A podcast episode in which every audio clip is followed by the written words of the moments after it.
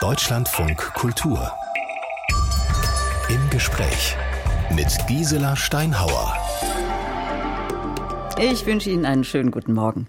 Zwei Drittel der Deutschen träumt davon, einfach mal ein Jahr lang raus aus allem zu sein. Raus aus dem Job, den Verpflichtungen, dem Trott. Sie wollen entweder gar nichts tun oder reisen oder eine Sprache lernen oder einfach nur endlich den Kopf wieder frei bekommen. Aber die allerwenigsten trauen sich. Zwei, die Ihnen dabei Mut machen möchten, sind heute meine Gäste im Gespräch von Deutschlandfunk Kultur. Nina Kuhlmann, Sabbatical Motivatorin, also nicht Moti, sondern Motivatorin. Und Carsten Alex, früher Manager bei einem großen Konzern, heute Coach und Fachmann für Auszeiten. Schönen guten Morgen zusammen. Guten Morgen. Guten Morgen. 0800 22 54 22 54 ist unsere Telefonnummer für Ihre Fragen rund um das Sabbatical, das ja nicht immer ein ganzes Jahr dauern muss oder kann, sondern oft auch schon nach wenigen Wochen oder nach Monaten seine Wirkung zeigt. In jedem Fall sollte es gut vorbereitet sein. Und zu dieser Vorbereitung, Nina Kuhlmann, gehören ein paar wichtige Fragen, die man sich vorab stellen sollte. Welche Fragen sind das? Also als allererstes würde ich mir die Frage stellen, warum möchte ich überhaupt eine Auszeit nehmen? Was steckt dahinter? Ist es, weil ich meine Akkus auftanken möchte? Möchte ich reisen und etwas von der Welt sehen? Ganz egal, ob das weltweit ist oder vielleicht sogar auch nur in Europa oder in Deutschland.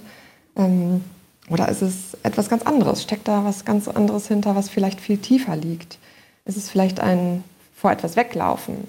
Steht vielleicht gerade eine Veränderung an und das wäre vielleicht eher ein, okay, ich brauche gerade mal einen, einen Cut, ich muss mal den Kopf frei kriegen.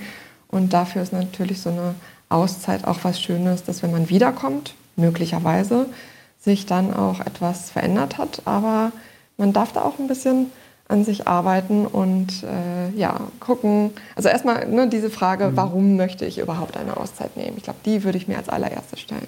Und dann ist natürlich, Herr Alex, die Frage bei dieser Frage, eine Auszeit wovon denn? Genau, also vielleicht, wir kommen im Laufe des ähm, Gesprächs auch sicher nochmal dazu, das Sabbatical ist ja die bezahlte Form der Auszeit. Das heißt, da braucht es natürlich auch nochmal die Gespräche mit dem Arbeitgeber, der muss da ja zustimmen, das muss organisatorisch abge abgewickelt werden, vorbereitet werden. Äh, Auszeit wovon? Das ist gut. Also auch durchaus Auszeit vom Leben, nicht nur Auszeit vom Job. Ähm, ich darf das Ganze ja schon etwas länger begleiten, über 20 Jahre. Ähm, die Dinge haben sich ein bisschen verändert, verschoben. Also auch das, wie Frau Kuhlmann schon sagt, wichtig ist für sich vorher schon Klarheit zu entwickeln, was möchte ich? Möchte ich einen ausgedehnten Urlaub machen, sage ich mal ganz vorsichtig, oder möchte ich wirklich auch tiefere ähm, Themen mal hinterfragen, beleuchten? Und mir die Chance geben, aus dem Alltag ein Stück weit Abstand zu nehmen. Ne? Das ist so die große Überschrift. Was hat sich verändert? Was hat sich verschoben? Na, also das Leben als Ganzes äh, beschäftigt uns ja oder äh, also sind auch 24 Stunden sind wir den Dingen ausgesetzt. Nehmen wir nur das Thema digitale Welt. Also es ist nicht mehr nur die Arbeit, von der man ein Stück weit Abstand braucht, sondern ähm, auch ich sag mal auch die Erwartungshaltung des Umfeldes, der Familie, der Freunde, auch der eigenen. Also es geht eher auch um das Ganze, sage ich mal ganz vorsichtig und bin auch ganz gespannt, wie sich das Gespräch auch nachher mit den Hörerinnen und Hörern entwickelt. Hm. Frau Kuhlmann, Sie unterstützen Menschen ja dabei, ins Tun zu kommen, wie Sie das nennen. Wer oder hm. was hält denn die meisten davon ab, aktiv zu werden und sich dann auch wirklich eine berufliche Auszeit zu gönnen?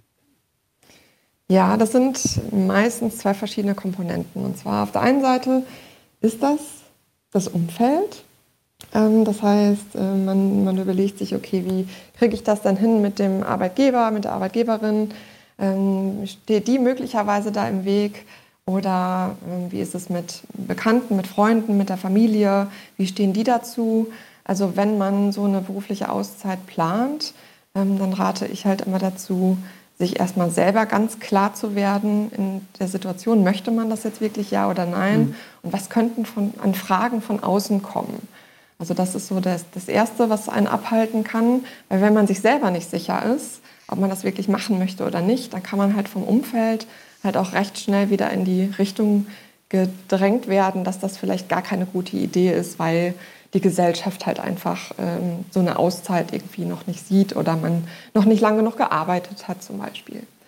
Auf der anderen Seite steht man sich auch manchmal selber im Weg. Mhm. Also das merke ich immer mehr, wie wichtig das ist, dass man die inneren Einstellungen, die man so hat, ähm, da auch so ein bisschen sich genau anschaut. Das heißt, ne, so ein Glaubenssatz wie erst die Arbeit, dann das Vergnügen, was ich äh, auch damals immer mal wieder gehört habe oder auch mir selber selber gesagt habe, ähm, das kann in so einem Moment, wenn man sich dafür entscheiden möchte, eine Auszeit zu nehmen, auch wirklich davon abhalten. Denn schließlich ja, arbeitet man dann ja erstmal, bis man in der Rente ist. Und dann weiß man nicht, ob man noch die Möglichkeit hat, ähm, eine berufliche Auszeit zu nehmen. Also die hat man mhm. ja dann mhm. zwangsläufig in Anführungsstrichen. Ähm, und ja, da weiß man aber nicht, wie fit man noch danach ist, was zu erleben. Die Sabbatical-Motivatorin Nina Kuhlmann und der Auszeitberater Carsten Alex sind heute zu Gast im Gespräch von Deutschlandfunk Kultur, weil wir uns anschauen, welche Schritte man gehen muss, um ein Sabbatjahr nehmen zu können. Frau Kuhlmann, wie erreichen Sie in Andalusien? Ist das eine Folge der Sabbaterfahrungen, die Sie schon gemacht haben? Ähm, was meinen Sie mit, mit Folge? Ja, dass Sie auf einmal in Andalusien und nicht in Düsseldorf oder äh, Berlin sitzen, sondern gesagt haben, auch ich mache es mir mal nett für ein paar Wochen oder ein paar Tage oder Monate. Ja, genau. Das, das kam letztendlich durch die Möglichkeit, dass ich äh, nicht in Präsenz arbeite, nicht hauptsächlich, sondern halt auch online. Mhm. Und ähm, das kam so, dass ich mein Leben einfach anders gestalten wollte. Also nicht immer nur in Deutschland zu sein und ab und zu mal zu reisen, sondern dann auch äh, zu schauen, okay, wie kann ich meine Arbeit auch mit dem Vergnügen kombinieren und halt im Ausland zu arbeiten das heißt, wir haben jetzt hier gerade 16 Grad und mhm. sonnigen Sonnenschein.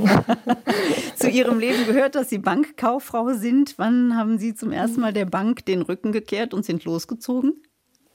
Also ich habe, ähm, ich war insgesamt viereinhalb Jahre bei der Bank tätig. Das war damals noch im Sauerland und habe dann mit, ähm, oh, jetzt muss ich überlegen, ähm, ich war 25. Da habe ich der, Rücken, der Bank den Rücken zugekehrt um dann nach Köln zum Studium zu gehen.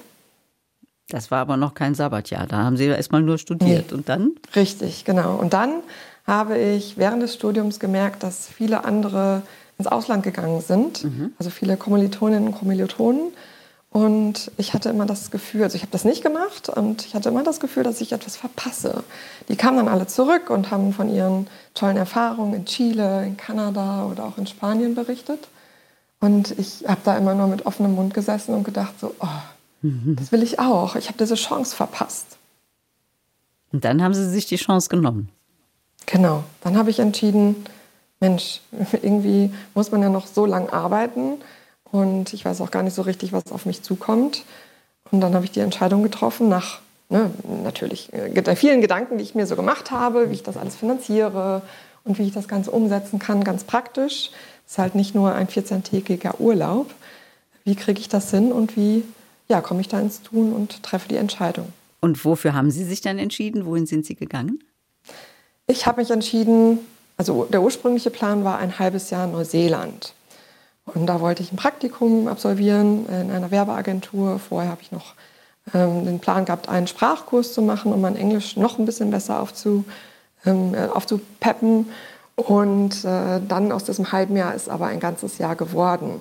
Denn ich habe zu dem Zeitpunkt in einer Werbeagentur äh, ein Praktikum gemacht und hatte ich einen Kollegen und der sagte, ach, wir setzen uns damit zusammen an den Rechner und wir gucken mal, wie wir deine Flüge und deine Reise so gestalten. Mhm. Der war da sehr inspirierend und hat irgendwie erzählt, ach ja, wenn du nach Neuseeland fliegst, dann kannst du auf dem Hinweg ja noch einen Stopover in Singapur machen und auf dem Rückweg ach, du musst sowieso erstmal noch nach Australien und auf die Fidschis. Mhm. Denn auf die Fidschis fliegt man halt nicht mal eben von Deutschland, sondern da sollte man schon irgendwie in der Nähe sein.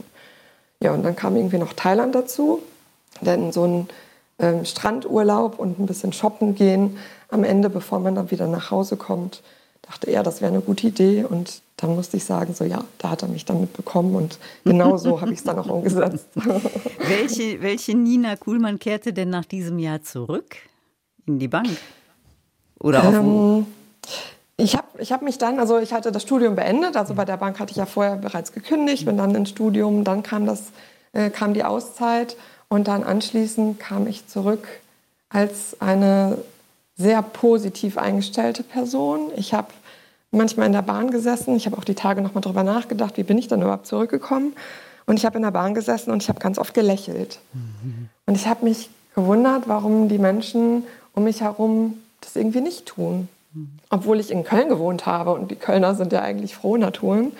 Ähm, und ja, also ich war, ich war anders eingestellt. Ich hatte eine, eine positivere Einstellung. Ich war einfach offen, viel offener für Neues, auch neue Menschen zu begegnen, auch hilfsbereit zu sein anderen Menschen gegenüber. Ähm, wenn jemand irgendwo mit einer damals noch äh, mit einer Stadt oder mit einer Karte in der Stadt stand und sich die Orientierung irgendwie zu finden, offensichtlich ein Tourist oder ein Reisender, dann bin ich diejenige gewesen, die halt auch direkt hingegangen ist und gesagt hat, hey, kann ich dir irgendwie weiterhelfen? Weil genau so ist es mir auch in den unterschiedlichsten Ländern gegangen. Ich habe da sehr viel Gastfreundschaft erfahren und das wollte ich auch weitergeben. Und waren Sie dann da auch schon diejenige, die gesagt hat, ich werde Motivatorin für ein Sabbatical? nee, ganz und gar nicht. Ich war einfach nur unglaublich dankbar, dass ich diese Erfahrung machen durfte äh, und wollte auch jetzt durchstarten im Job. Also ich habe immer gerne gearbeitet, vorher schon, ähm, und habe dann Bewerbungen geschrieben und habe dann ähm, bei IKEA eine Stelle gefunden und war ganz happy, in Köln bleiben zu dürfen, um dann da einen neuen Store mit eröffnen zu dürfen. Und das habe ich dann im Marketing auch getan und ähm, ja, war total motiviert und hatte Lust, ähm, da wirklich mit anzupacken und das, was ich im Studium gelernt hatte, dann auch praktisch umzusetzen. Aber das hat dann auch nicht gereicht. Nee, das hat auch nicht gereicht. also ich habe dann sechs, sieben Jahre später ähm, war ich dann, äh, habe ich in, in, Würzburg gearbeitet und habe dann jemanden kennengelernt. Ähm, das war bei einem Champions League Finale. Ich kann mich noch erinnern, da hat Dortmund gegen Bayern gespielt und Bayern hat leider gewonnen. und ähm, das ist ungewöhnlich. Dem, ja, ach ja, geht so. Ne? Ja.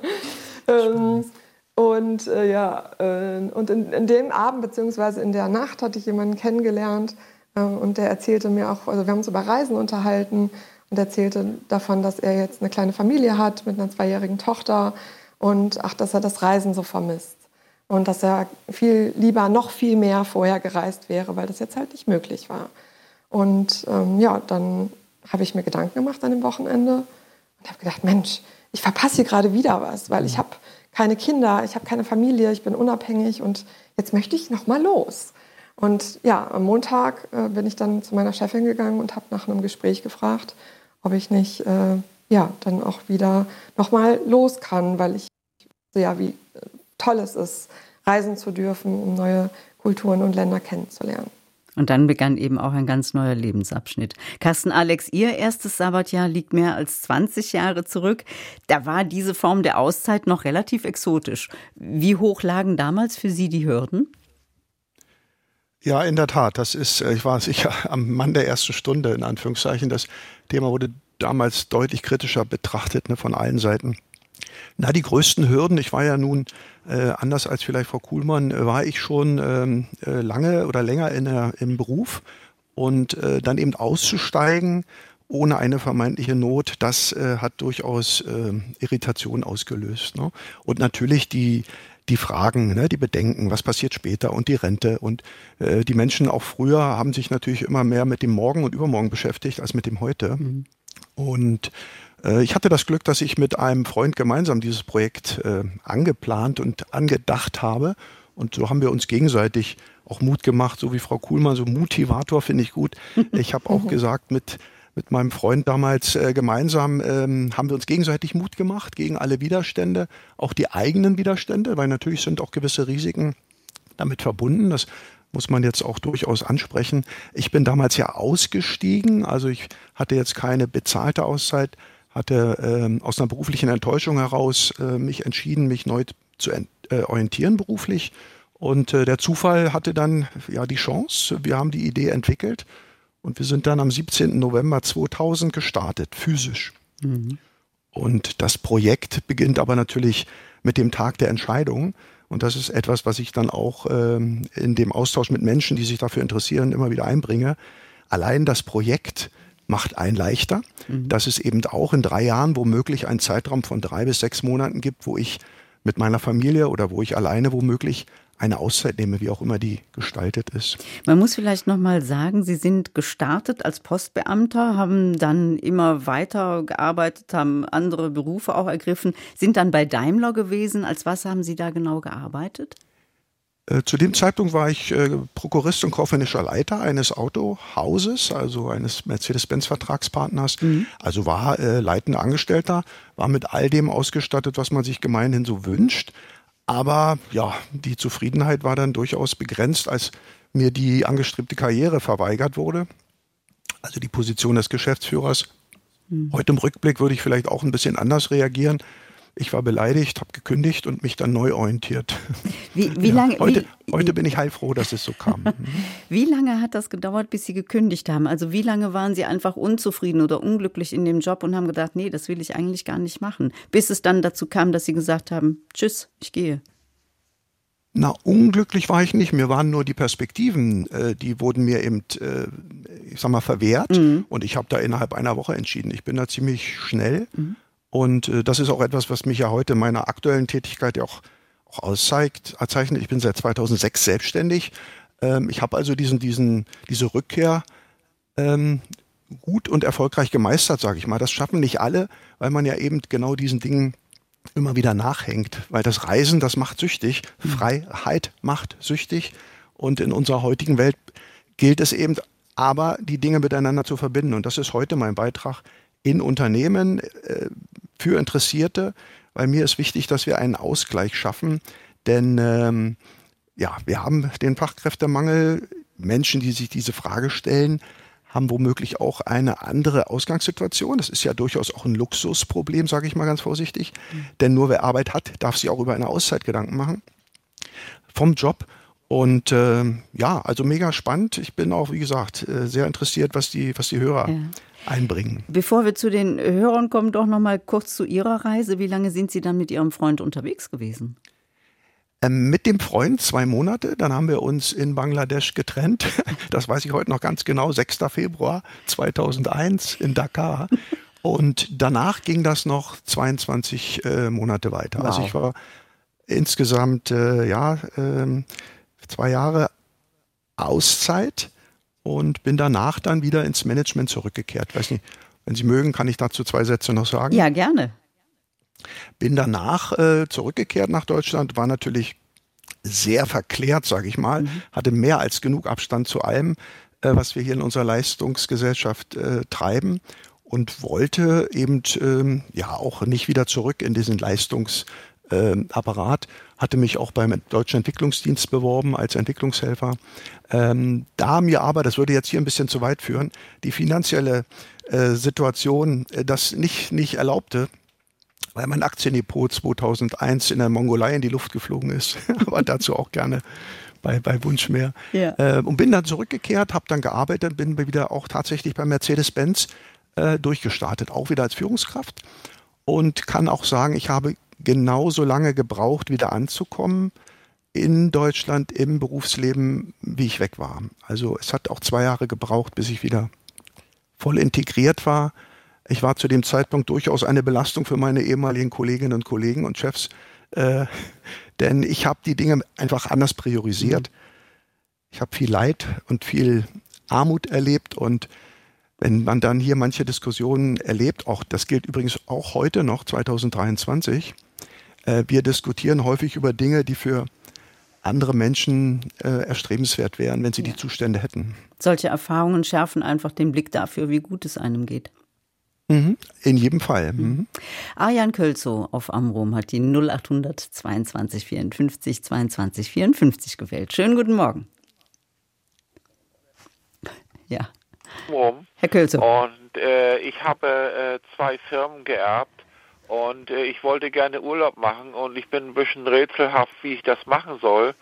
Das war ja so, ich habe ja meine beiden Eltern begleitet in ihrer Krankheit und äh, wir hatten das so entwickelt, dass wir dann Wochenende ab, äh, eine Kontaktabstinenz gemacht haben, damit wir mal Luft kriegen. Weil, weil sonst haben sie sieben Tage in der Woche äh, ähm, da Krankenschwestern im Haus. Das geht irgendwann fürchterlich auf den Zeiger. Und dann hatten wir das eingeführt mit Sonntag. Wir waren dann happy, dass äh, am Samstagmittag dass wir dann keinen mehr hatten, der, äh, der da durch die Bude wuselte. Wir haben dann auch keine Leute angerufen und uns hat keine Leute geholfen, bis auf die Gäste. Und äh, das, damit haben wir das überbrückt. Das habe ich so ein bisschen beibehalten.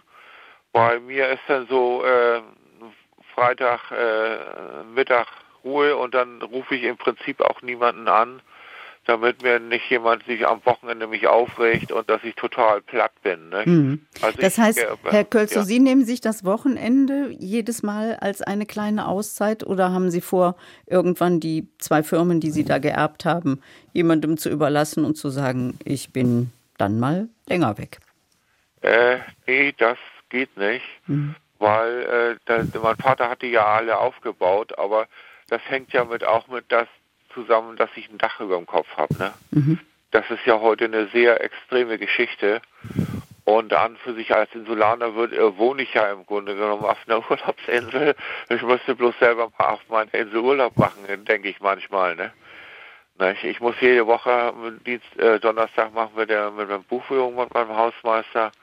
Und ähm, ich würde gerne mal auf dem Festland so 14 Tage mal was machen. Mhm. Aber ich rätsel, wer, wer mich da vertreten kann oder wie ich das freibackern kann. Nicht, dass, dass, dass man mal eine andere Perspektive hat. Wir haben in Flensburg so eine schöne Wohnung.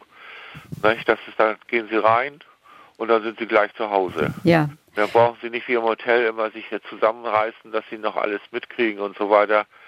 Aber die Wohnung steht dann immer leer, das ärgert mich richtig. Ja. Also und die Frage ist, äh, Herr Kölzow, wie Sie sich eben, Sie haben es Freibaggern genannt, wie Sie sich mal zwei Wochen freibaggern können. Carsten Alex und Nina Kuhlmann, wie kann das gelingen?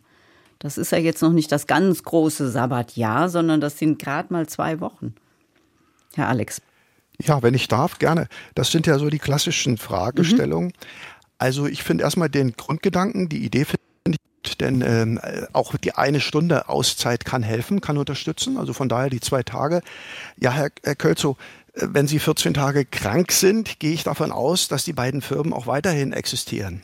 Und äh, ja. bei Ihnen könnte es womöglich helfen, die, die innere Erlaubnis. Ne? Denn 14 Tage sollten im besten Fall nicht in der Hauptsaison vielleicht überbrückbar sein. Also da geht es vielleicht eher um die inneren Widerstände. Ähm, Menschen haben natürlich immer auch das Gefühl, dass sie gebraucht werden. Nicht, dass sie nicht gebraucht werden. Nur 14 Tage, da, also da könnten wir gerne mal ein bisschen detaillierter drüber sprechen. Das hat wahrscheinlich mehr mit Ihnen zu tun als mit den, mit den Rahmenbedingungen. Ja, die Leute gehen mir ja so furchtbar an die Wäsche. Wir haben ja einen Re Rechtsstreit gehabt mit Mietern, das hat 10.000 Euro gekostet. Und dann kam die Bank und sagte, Erdstein Überziehungskredit war auch. Herr Gülzow, da ist er jetzt gerade aus der Leitung geflogen. Mhm. Herr Kölzow, wir werden Sie nochmal anrufen. Hängen Sie einfach ein, wenn Sie uns noch hören. Wir rufen Sie zurück. Wir waren verbunden mit Herrn Kölzow auf Amrum, dessen Akku ist aber leer. Offenbar im wahrsten Sinne des Wortes. Wir sind stehen geblieben bei äh, seiner Erzählung, dass er gerne 14 Tage mal Urlaub machen würde und das einfach nicht gepackt kriegt. Äh, er hat gesagt, ich möchte mir das frei baggern, hat aber gleichzeitig zwei Firmen. Und Sie, Carsten Alex, haben gesagt, es geht um die innere Erlaubnis, die man dann da auch braucht. Können Sie das nochmal vertiefen? Was hält uns davon ab, uns das zu erlauben, mal 14 Tage eine Auszeit zu nehmen? Naja, äh, also grundsätzlich mal das Thema innere Erlaubnis hat eher auch damit zu tun, äh, dass ich mir häufig die Frage stelle, darf ich das? Äh, mein Umfeld bewertet das, die Gesellschaft bewertet das. Und ähm, jetzt in dem konkreten Fall als Unternehmer habe ich auch eine Vorbildfunktion, ähm, habe einen Wettbewerber, habe hab auch Mieter, wie er gesagt hat. Und da geht es immer darum, ähm, ob ich mir selbst eben an der Stelle auch die, die Freigabe erteile. Ich nehme immer das Beispiel aus dem beruflichen Kontext. Ähm, es gibt sehr wenige Menschen, die es nicht schaffen, ihre Kinder pünktlich am Kindergarten abzuholen. Da gibt es nämlich Null Toleranz. Das heißt, da braucht es keine innere Erlaubnis, da habe ich den Auftrag.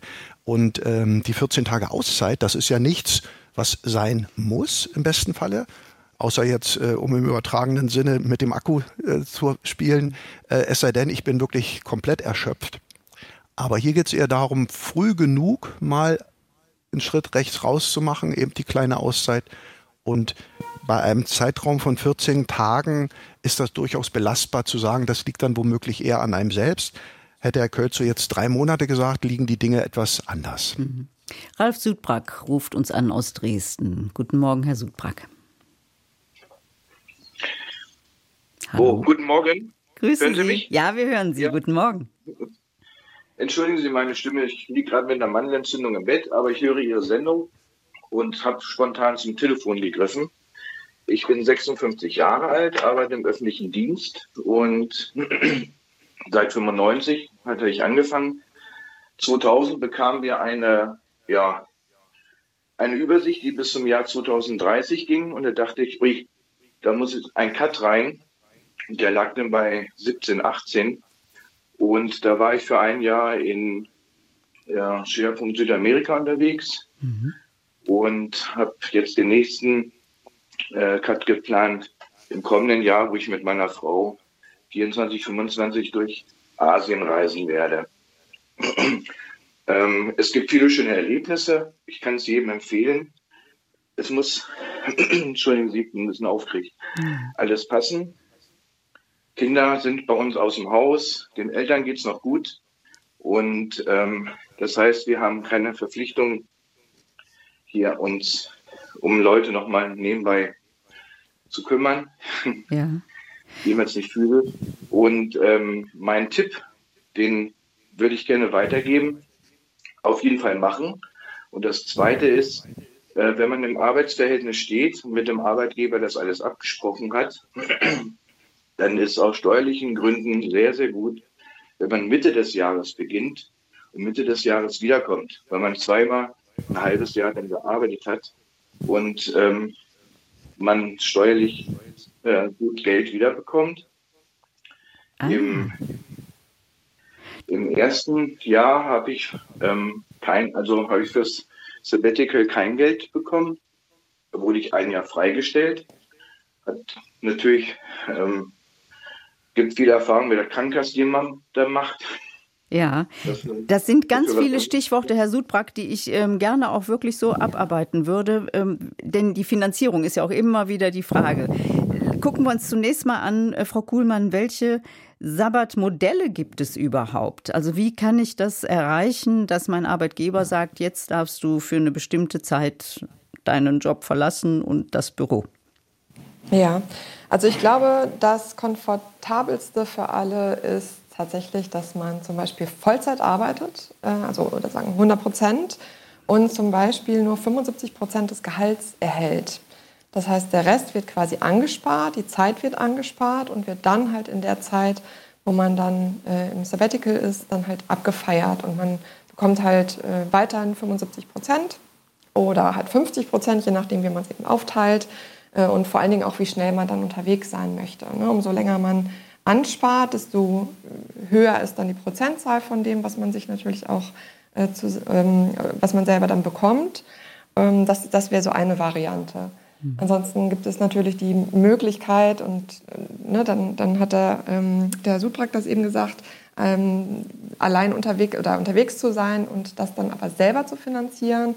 Das ist dann die nicht so ganz so komfortable Situation, weil man sich auch um die Sozialversicherung selbst kümmern muss. Ähm, aber auch da gibt es auf jeden Fall Lösungen, ähm, indem man eine Anwartschaft zum Beispiel auch hat, damit man auch wieder in die Krankenversicherung anschließend wieder reinkommt ohne Probleme. Oder wenn irgendetwas passieren sollte, dass man dann auch wieder nach Deutschland zurückkommt und auch behandelt wird. Mhm. Ähm, das sind so zwei Varianten. Also einmal die komfortablere mit ne, Zeit vorher ansparen oder aber halt die nicht so komfortablere ähm, mit einer ähm, Auszeit, die man halt selber finanziert, aber dann auch relativ schnell auch in die Umsetzung kommen kann. Also das wären Arbeitszeitkonten und unbezahlte Freistellung, ist das richtig genau, zusammengefasst? Das, okay. Genau. Ähm, was ist mit Sonderurlaub? Was ist mit Lohnverzicht? Was ist äh, mit, weiß nicht, Gehaltssplitting? Gibt es das auch als Möglichkeit? Ja, also ähm, Sonderurlaub wäre letztendlich äh, eine, eine Freistellung mhm. ne? und man, auch dann kümmert man sich selber darum. Also man hat die Möglichkeit, sich einen Monat lang nachzuversichern. Das heißt, äh, die Versicherung wird dann oder die Sozialversicherung wird dann übernommen. Ähm, aber danach muss man dann halt selber ähm, die Krankenversicherung zum Beispiel zahlen, um dann auch abgesichert zu sein. Hm. Nun hat der Südbrack auch gesagt, es muss alles passen. Was mhm. gehört dazu? Was muss passen? Was sind die Voraussetzungen dafür, dass ich wirklich auch gut gehen kann? Im, im Allgemeinen meinen Sie jetzt? Mhm. Ja, also das ist als allererstes, ähm, so wie der Herr Alex eben auch gesagt hat, ne, dass man sich selber die Erlaubnis gibt, dass man selber zu 100 Prozent dahinter steht und weiß, okay, es gibt Möglichkeiten, also es gibt unbekannte Variablen in diesem ganzen Spiel, wo man nicht weiß, ähm, wie es sein wird, wenn man wirklich äh, unterwegs ist oder wenn man auch wieder zurückkommt. Also da sollte man sich einfach einen, einen Plan zurechtlegen, aber auch immer im Hinterkopf haben, dass dieser Plan sich durchaus verändern darf. Also es muss halt nicht immer alles nach Plan laufen, man sollte auch mal sich treiben lassen und dann halt ja, dann flexibel schauen. Ist das jetzt äh, wirklich der Plan, den ich so weiterführen möchte oder schiebe ich da jetzt was ganz anderes ein, weil, weil ich Menschen kennengelernt habe, die mich zu irgendetwas inspiriert haben. Denn das, was man dann hat, ist Zeit und das zu tun, was, was das Herz irgendwie möchte. Mhm. Und das ist eigentlich immer eine ganz schöne Chance, dann das auch genauso zu machen. Ein weiterer Tipp von Herrn Südbrack war, auf jeden Fall machen. Das passt, Herr Alex, ja zu Ihrem Motto, geht nicht, gibt's nicht. Da würde ich sagen, Einspruch, Euer Ehren, denn was mache ich denn, wenn mein Chef, meine Chefin mir das nicht erlaubt? Ähm, es gibt ja kein ja, Recht auf ein Sabbatical. Kann, äh, kann, ich gleich was zu sagen. Also im ersten Schritt mal äh, wirklich, Herr Sudbrak, Respekt. Das ist wirklich genau der Prototyp, den ich auch immer als Beispiel beschreibe. Äh, wir sind nicht so weit weg. Ich bin 58, bin 92 damals eingestiegen. Ähm, Sie machen also alle sieben Jahre diese Auszeit, ne? 17, 18, jetzt 24, 25. Und vielleicht können Sie auch gleich das noch äh, was dazu sagen. Äh, wahrscheinlich haben Sie 2018, als Sie zurückgekehrt sind, das Projekt 24 schon angedacht und auch das macht leichter. Also von daher klasse, finde ich super, auch die, die Lebensarbeitszeit sich mal in der Gänze anzuschauen. Ich sage immer, arbeiten können wir lang genug. Das muss natürlich, ja, alles passen, öffentlicher Dienst. Vielleicht kann man das ja auch, wenn man das lange genug vorbereitet, auch gut abstimmen. Also von daher machen. Ähm, Arbeitgeber. Ich äh, bin ja auch ähm, also sehr stark mit Arbeitgebern äh, im Geschäft. Also ich berate Unternehmen und, und Organisationen und Menschen. Also es geht darum, Frau Steinhauer, äh, ich brauche gute Argumente, warum mir der Arbeitgeber an der Stelle eben den Raum gibt. Ob mhm. das nun bezahlt stattfindet oder unbezahlt freigestellt.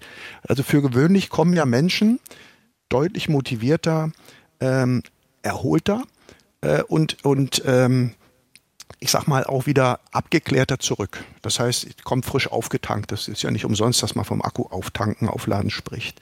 Und sie inspirieren womöglich auch wiederum ihre Kollegen. Also es braucht gute Argumente, eben den Arbeitgeber zu überzeugen. Wir haben mittlerweile ein, ein Zeitgeist, dass eben die ganz jungen Menschen, die Generation Z, da werden in, bereits in Vorstellungsgesprächen werden genau diese Fragen gestellt. Wenn Sie mögen, kann ich da später auch nochmal drauf eingehen. Ähm, also es braucht gute Argumente. Es gibt auch gute Argumente es gibt aber auch Argumente von Seiten der Arbeitgeber, dass das nicht alles jetzt und gleich und sofort passieren kann. Es muss gut vorbereitet sein. Mhm. Und ähm, im Vorlauf, ich sag mal, ein Vorlauf von zwei, drei Jahren, da müssen drei bis sechs Monate drin sein. Äh, da kann man einen Vertreter äh, aufbauen. Also alles Dinge, die man planen kann, wenn man mag. Und ich erlebe ja nicht mehr nur eine Bereitschaft bei den Unternehmen. Die Unternehmen müssen das mittlerweile auch anbieten denn äh, es geht auch um Arbeitgeberattraktivität. Und das ist zwischenzeitlich eine Selbstverständlichkeit, dass Menschen danach fragen. Herr Südbrack, was war Ihr größter Gewinn Ihrer Auszeit? Wie sind Sie zurückgekommen? Ich bin hochmotiviert zurückgekommen. Ich danke auch nochmal meinem Arbeitgeber, dass ich das machen konnte und nochmal machen darf. Und das ist eine Kann-Regelung. Ne? Mhm. Also ich darf das, aber ähm, der Arbeitgeber kann auch Nein sagen äh, jetzt 17, 18 war es kein Problem, jemanden einzustellen. Wir haben Angst, dass wir für 24, 25 eventuell keinen Menschen bekommen, der für ein Jahr äh, befristet sich einstellen lässt. Schauen wir mal, da hoffen wir. Mhm. Äh, also ich bin hoch motiviert zurück, zu, zurückgekommen und auch die Vorbereitung war ich schon, das war auch wie gesagt zwei, drei Jahre, also auch schon längere Zeit geplant und ich hatte es ursprünglich versucht mit einem, äh, ja mit diesem 75 äh, Prozentmodell, habe also schon fünf, sechs Jahre vorher den Arbeitgeber angesprochen gehabt. Also wir hatten eine lange Vorlaufzeit. Ja. Und als es dann klar war, dass ich das machen konnte, zwar mit einem anderen Modell, aber ich machen konnte, dann waren zwei Jahre wirklich auch ein ganz anderes Arbeiten. Mm, mm. Man war weniger gestresst, man hatte sich schon drauf gefreut, man hat vieles abgearbeitet, wo man sagt, ja, das muss ich, das will ich noch schaffen. Und äh, wiedergekommen ist man natürlich motiviert bei der Arbeit, aber auch mit einem ganz anderen Lebensgefühl. Es wurde schon angesprochen, man sieht ja sehr viel, man schaut einmal über den Tellerrand äh, und sieht die Dinge hier anders. Ähm, und so sind auch, Sie zurückgekommen. Mhm. So bin ich auch zurückgekommen. Mhm. Ich habe aber auch, ähm, sagen wir so, Dinge schätzen gelernt, ja. äh, die es hier gibt. Äh, ich, ganz einfaches Beispiel, abends einfach mal spazieren gehen, ohne Angst zu haben, ohne was ich ein Uber zu holen zu müssen, um in die Städte zu fahren oder was weiß ich. Einfach die Freiheit, hier abends ohne Angst spazieren zu gehen, das war ein großer Gewinn, den ich hier sehr genieße. Herr Sudbrack, ganz, ganz herzlichen Dank für Ihre Erfahrungen, für diesen Anruf aus Dresden zum Thema Sabbatical. Gute Besserung für die Mandelentzündung. Deutschland von Kultur im Gespräch mit den Experten Carsten Alex und Nina Kuhlmann über die Möglichkeiten, ein Sabbatjahr zu nehmen, das schon im dritten Buch Mose empfohlen wird, weil es da heißt, dass man sechs Jahre das Feld besäen soll, sechs Jahre den Weinberg beschneiden und dann aber im siebten Jahr das Land seinen großen Sabbat feiern soll. Also weder das Feld besehen noch den Weinberg beschneiden. Carsten, Alex, lassen Sie uns noch mal drauf gucken, für wen das eigentlich überhaupt kein Thema ist, weil es so leicht ist, ein Sabbatjahr zu beantragen und für wen es dann doch ein bisschen schwieriger wird. Wie ist es für Beamte, Angestellte, freie Mitarbeiter, die sagen Luxusproblem? Ja, also es gibt unterschiedliche Regelungen und wie Sie gerade sagen, die Beamten, Beamtinnen haben in den sogenannten Landesbeamtengesetzen ähm, den Anspruch, also da kann durchaus jemand dann auch seinen Anspruch geltend machen. Das heißt, da gibt es auch die Möglichkeiten. Im öffentlichen Dienst gibt es auch äh, Verordnungen, das, was äh, Herr Subrak auch sagte. Also auch da gibt es Regelungen, wie aber auch in den meisten aller mittelständischen oder größeren Unternehmen. Also es gibt, meine ich, heute kaum noch ein großes Unternehmen, was eben nicht in den Betriebsvereinbarungen solche Möglichkeiten geregelt hat oder regelt. Äh, wichtig ist nur immer, äh, es muss und es darf nicht den Interessen des Unternehmens zuwiderlaufen. Also das heißt, ich kann jetzt nicht nächstes Jahr im April erwarten, dass ich dann das Sabbatical nehmen darf. Ich kann durchaus erwarten, dass ich eins nehmen darf, aber eben der Zeitraum muss passen und der passt eben ja in manchen Zeiten dann immer eher nie oder weniger.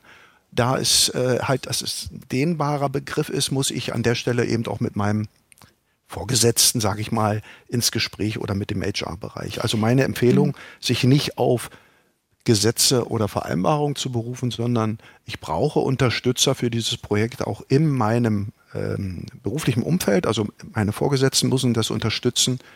Und äh, dann gibt es die Möglichkeiten. Wenn die auch Selbstständige, ja, ganz, hm? ganz kurz noch, wenn die Vorgesetzten hm. das jetzt nicht unterstützen, äh, was empfehlen Sie, um die Auszeitkultur in einer Firma überhaupt zu etablieren? Das ist eine sehr geschickte Frage. Äh, ich empfehle immer auch zu schauen, was trägt der Vorgesetzte so für so eine Haltung in sich. Und wenn es da eben gar keine Offenheit für das Thema gibt, dann wird es äh, wichtig, dass ich mir eine andere Strategie überlege. Genau das, was Sie sagen. Mhm. Eine Auszeitkultur zu etablieren, da braucht es auch Menschen, die das für sich im besten Falle selbst erlebt haben, die das dann auch anderen Menschen ermöglichen. Äh, steter Tropfen höhlt den Stein. Also mir ist nur wichtig, ähm, wir müssen das gemeinsam, das Projekt entwickeln und dass eben der Arbeitnehmer, in dem Fall ja wir, der den Auszeitwunsch hat, ähm, da den Arbeitgeber nicht, nicht zu sehr in die Enge treibt. Denn die wenigsten äh, verweigern mir das, weil sie es nicht wollen, sondern sie sehen keine Möglichkeit, das zu realisieren. Und sie wissen wie ich, wie wir alle wissen, äh, so gut wie jeder Bereich ist auf Naht genäht und da fehlt dann schon mal jemand, wenn einer drei bis sechs Monate weg ist. Hm. Frau Kuhlmann, wie machen wir es mit den Finanzen? Wie viel Geld habe ich? Wie viel Geld brauche ich? Das muss ich ja alles vorher abklären. Mhm, ganz genau. Also ich rate da immer, dass man zuerst einmal mit dem Arbeitgeber oder der Arbeitgeberin drüber spricht, ob es möglich ist, halt ein Sabbatical-Modell ähm, zu nutzen, wenn es, wenn es das vielleicht schon gibt, oder halt eins einzuführen. Da kann es auch helfen, dass sich Mitarbeitende zusammentun und sagen, hey, wir würden gerne eine, eine Projektgruppe bilden und wir kümmern uns um das Thema neben, also in der Arbeitszeit natürlich, weil die Personalabteilung, die hat meistens so viel um die Ohren, dass sie denken, oh Gott, jetzt kommt dieses Äffchen auch noch und wir müssen uns jetzt auch noch um dieses Thema kümmern, was eigentlich gar nicht notwendig ist. Also zuerst einmal mit dem Arbeitgeber sprechen und schauen, was ist gemeinsam machbar, ne? wie kriegt man dieses Ziel gemeinsam erreicht denn ich glaube, am allerwenigsten möchte auch der Arbeitgeber, dass sich die Person dann, also der Mitarbeiter oder die Mitarbeiterin dann vom Unternehmen verabschiedet, weil dieser Traum halt einfach so unglaublich groß ist, das dann umzusetzen und dann möglicherweise auch eine Kündigung eingereicht wird. Mhm. Also das ist so der erste Tipp. Erstmal mit dem Arbeitgeber sprechen. An zweiter Stelle würde ich ähm, sagen, dass das Geldbewusstsein unglaublich wichtig ist. Das heißt, wie viel Geld bekomme ich im Monat rein an Gehalt, an vielleicht hat man Mieteinnahmen, vielleicht hat man auch noch einen Zweitjob ähm, was ist das, was reinkommt und auf der anderen Seite, was ist das, was rausgeht. Im besten Fall ist das plus minus null und also ne, dass am Ende äh, man plus minus null rausgeht und im aller, allerbesten Fall hat man noch Geld, was man zur Seite legen kann. Und das sollte man nicht erst dann am Ende des Monats tun, wenn der Monat schon vorum ist und möglicherweise auch gar kein Geld mehr übrig, sondern das direkt, sobald die Einnahmen aufs Konto überwiesen worden ist, dann so den typischen, den klassischen ähm, Dauerauftrag anzulegen. Denn das, was wir nicht mehr auf unser, unserem Konto sehen oder auf unserem Kontoauszug, das geben wir halt auch nicht mehr aus. Mhm. Und dann wundert man sich am Ende, wie schnell dieses Geld dann anwächst in eine Summe, wo man dann denkt, ach Mensch, da kann man ja dann relativ schnell auch schon was mit anfangen. Und ähm, das hat gar nicht wehgetan. Ist ein Sabbatjahr eher etwas für Singles? Ist es ein Jobkiller oder kann es eine Referenz sein? Und was muss ich überhaupt alles bedenken, bevor ich losziehe? Fragen, die wir uns heute stellen mit Carsten Alex, Coach und Auszeitberater und mit Nina Kuhlmann, Motivatorin für das Sabbatical und mit Anja Schneider in Rostock. Guten Morgen, Frau Schneider. Guten Morgen. Welche Fragen oder Erfahrungen haben Sie uns mitzuteilen? Also wir sind froh um diese, diesen Beitrag, der heute gesendet wird, weil wir Anfang des Jahres uns schon intensiv auseinandergesetzt haben mit einem Sabbatical, mein Mann und ich. Wir sind 57, 55 Jahre und äh, haben schon die Ablehnung vom Arbeitgeber, äh, dass weder unbezahlte Freistellung noch äh, bezahlte Freistellung möglich ist. Und für uns stellt sich die Frage, ähm, wie kann man den Mut haben und in welcher Form sollte eine Kündigung vollzogen werden? Denn in dem Alter ähm, sehen wir das doch ein bisschen schwierig, vielleicht wieder in den Job zu kommen, mhm. obwohl sich die Situation ja inzwischen verändert hat. Und ähm, die zweite Frage dann, ähm, äh, und in welcher Form die Kündigung vollzogen werden sollte, das, das ist für uns wichtig, damit man dann keine Hindernisse hat, wenn man wiederkommt. Ja. Und die Finanzierungsfrage, wie viel Geld bräuchte man, wenn man tatsächlich alles zusammen finanzieren müsste. Woran muss man da denken? Ja, ich äh, frage noch mal ganz kurz nach, Frau Schneider, haben Sie beide denselben Arbeitgeber oder unterschiedliche, die beide gesagt haben? unterschiedliche. Mhm. Aber beide, äh, ja, genau, unterschiedlich. Mhm. Ja. Nina Kuhlmann, Sie haben den Vortritt. Ja, gerne. Ja, guten Morgen, Frau Schneider, hallo.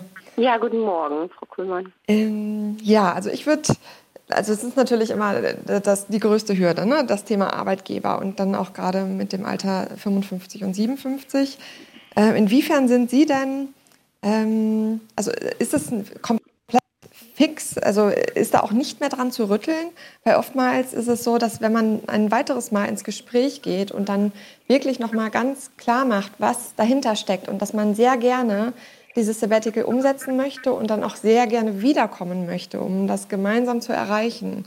Denn ähm, eine mögliche, ne, Sie denken jetzt über eine Kündigung nach und ich weiß nicht, inwiefern Ihrem Arbeitgeber oder auch dem Ihres Mannes äh, das bewusst ist, dass die Konsequenz nicht ist, dass Sie sagen, ach ja, dann arbeite ich jetzt ganz normal weiter, sondern dass Sie wirklich über eine Kündigung nachdenken. Mhm. Denken Sie, also denken Sie, dass das schon so klar, dass Ihnen das schon so klar ist?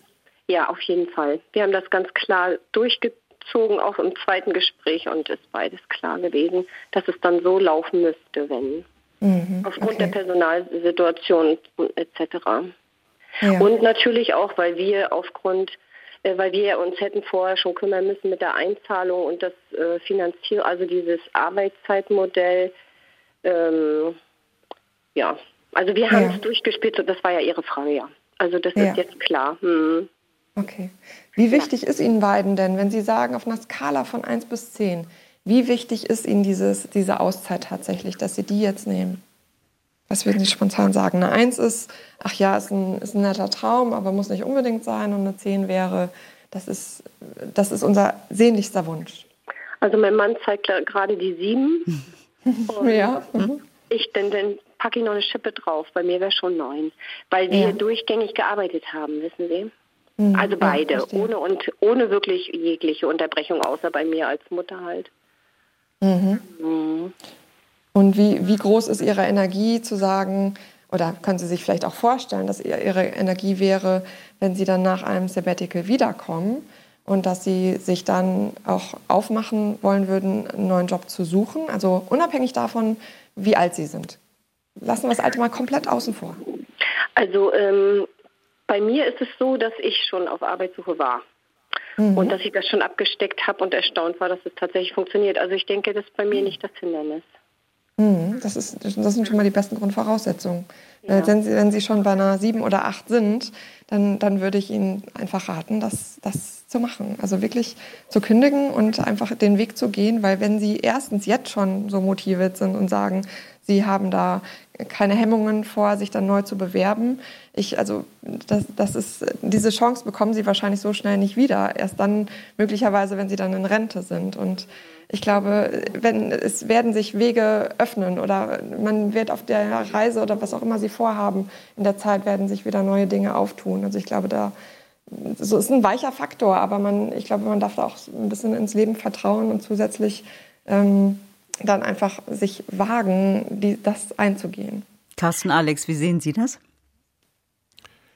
Ja, der Fall ist äh, durchaus ein bisschen komplexer. Hallo, Frau Schneider. Hallo. Frau Schneider, darf ich fragen, sind Sie beide schon länger in dem Unternehmen tätig, also größer fünf oder größer zehn Jahre? Ähm, bei meinem Mann ist es größer fünf, bei mir ist es größer 20. Wow, okay. Ja.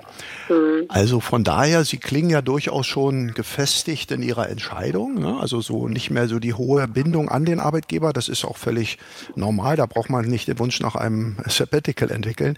Haben Sie mhm. beide denn schon eine Idee, was Sie machen wollen und wie lange? Also es ist so, ähm, wir würden schon von zwischen einem halben und einem ganzen Jahr an diesen Zeitraum denken und würden in Europa bleiben wollen und würden dann ähm, tatsächlich auch so einen Wufen ähm, beziehen wir mit in Betracht wegen der Finanzierung. Mhm. Okay, ja. Gut. Mhm. Und haben Sie eine Idee? Haben Sie da noch ein bisschen Luft im Sinne von Zeit, wenn Sie sagen, das würde 30.06.24, vielleicht 30.06.25? Haben Sie einen Zeitrahmen im Kopf, wann Sie starten wollen? Am besten gleich. okay. Wir, ja. Der Leidensdruck Na, ist groß. Ja, ich frage nur, ich frage nur wegen der Finanzierung. Also das Thema der Kündigung, vielleicht das vorneweg. Ähm, wenn Sie das ganz sauber auch äh, bereits ähm, offenbart haben, was Ihr Wunsch ist und das Arbeit, der Arbeitgeber an der Stelle diese Dinge nicht anbieten kann, dann trennen Sie sich im Einvernehmen und bei mehr als 20 Jahren hoffe ich, dass es da auch ein, ein Einvernehmen gibt.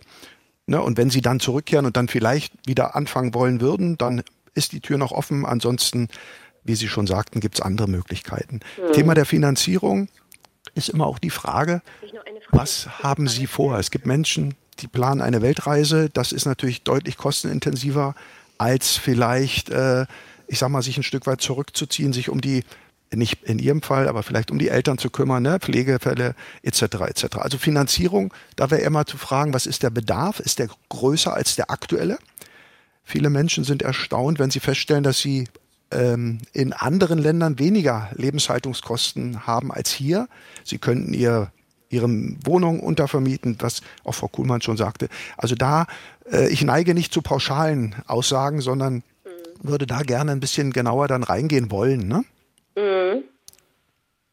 Müssen wir nicht ähm. hier vor, vor allen anderen machen. Biete Ihnen mhm. gerne an, Sie können mich gerne danach auch mal äh, anrufen und äh, auch honorarfrei, da können wir gerne noch mal äh, gerne ja. 20 Minuten miteinander sprechen. Ja, prima. Gut, danke ich Ihnen.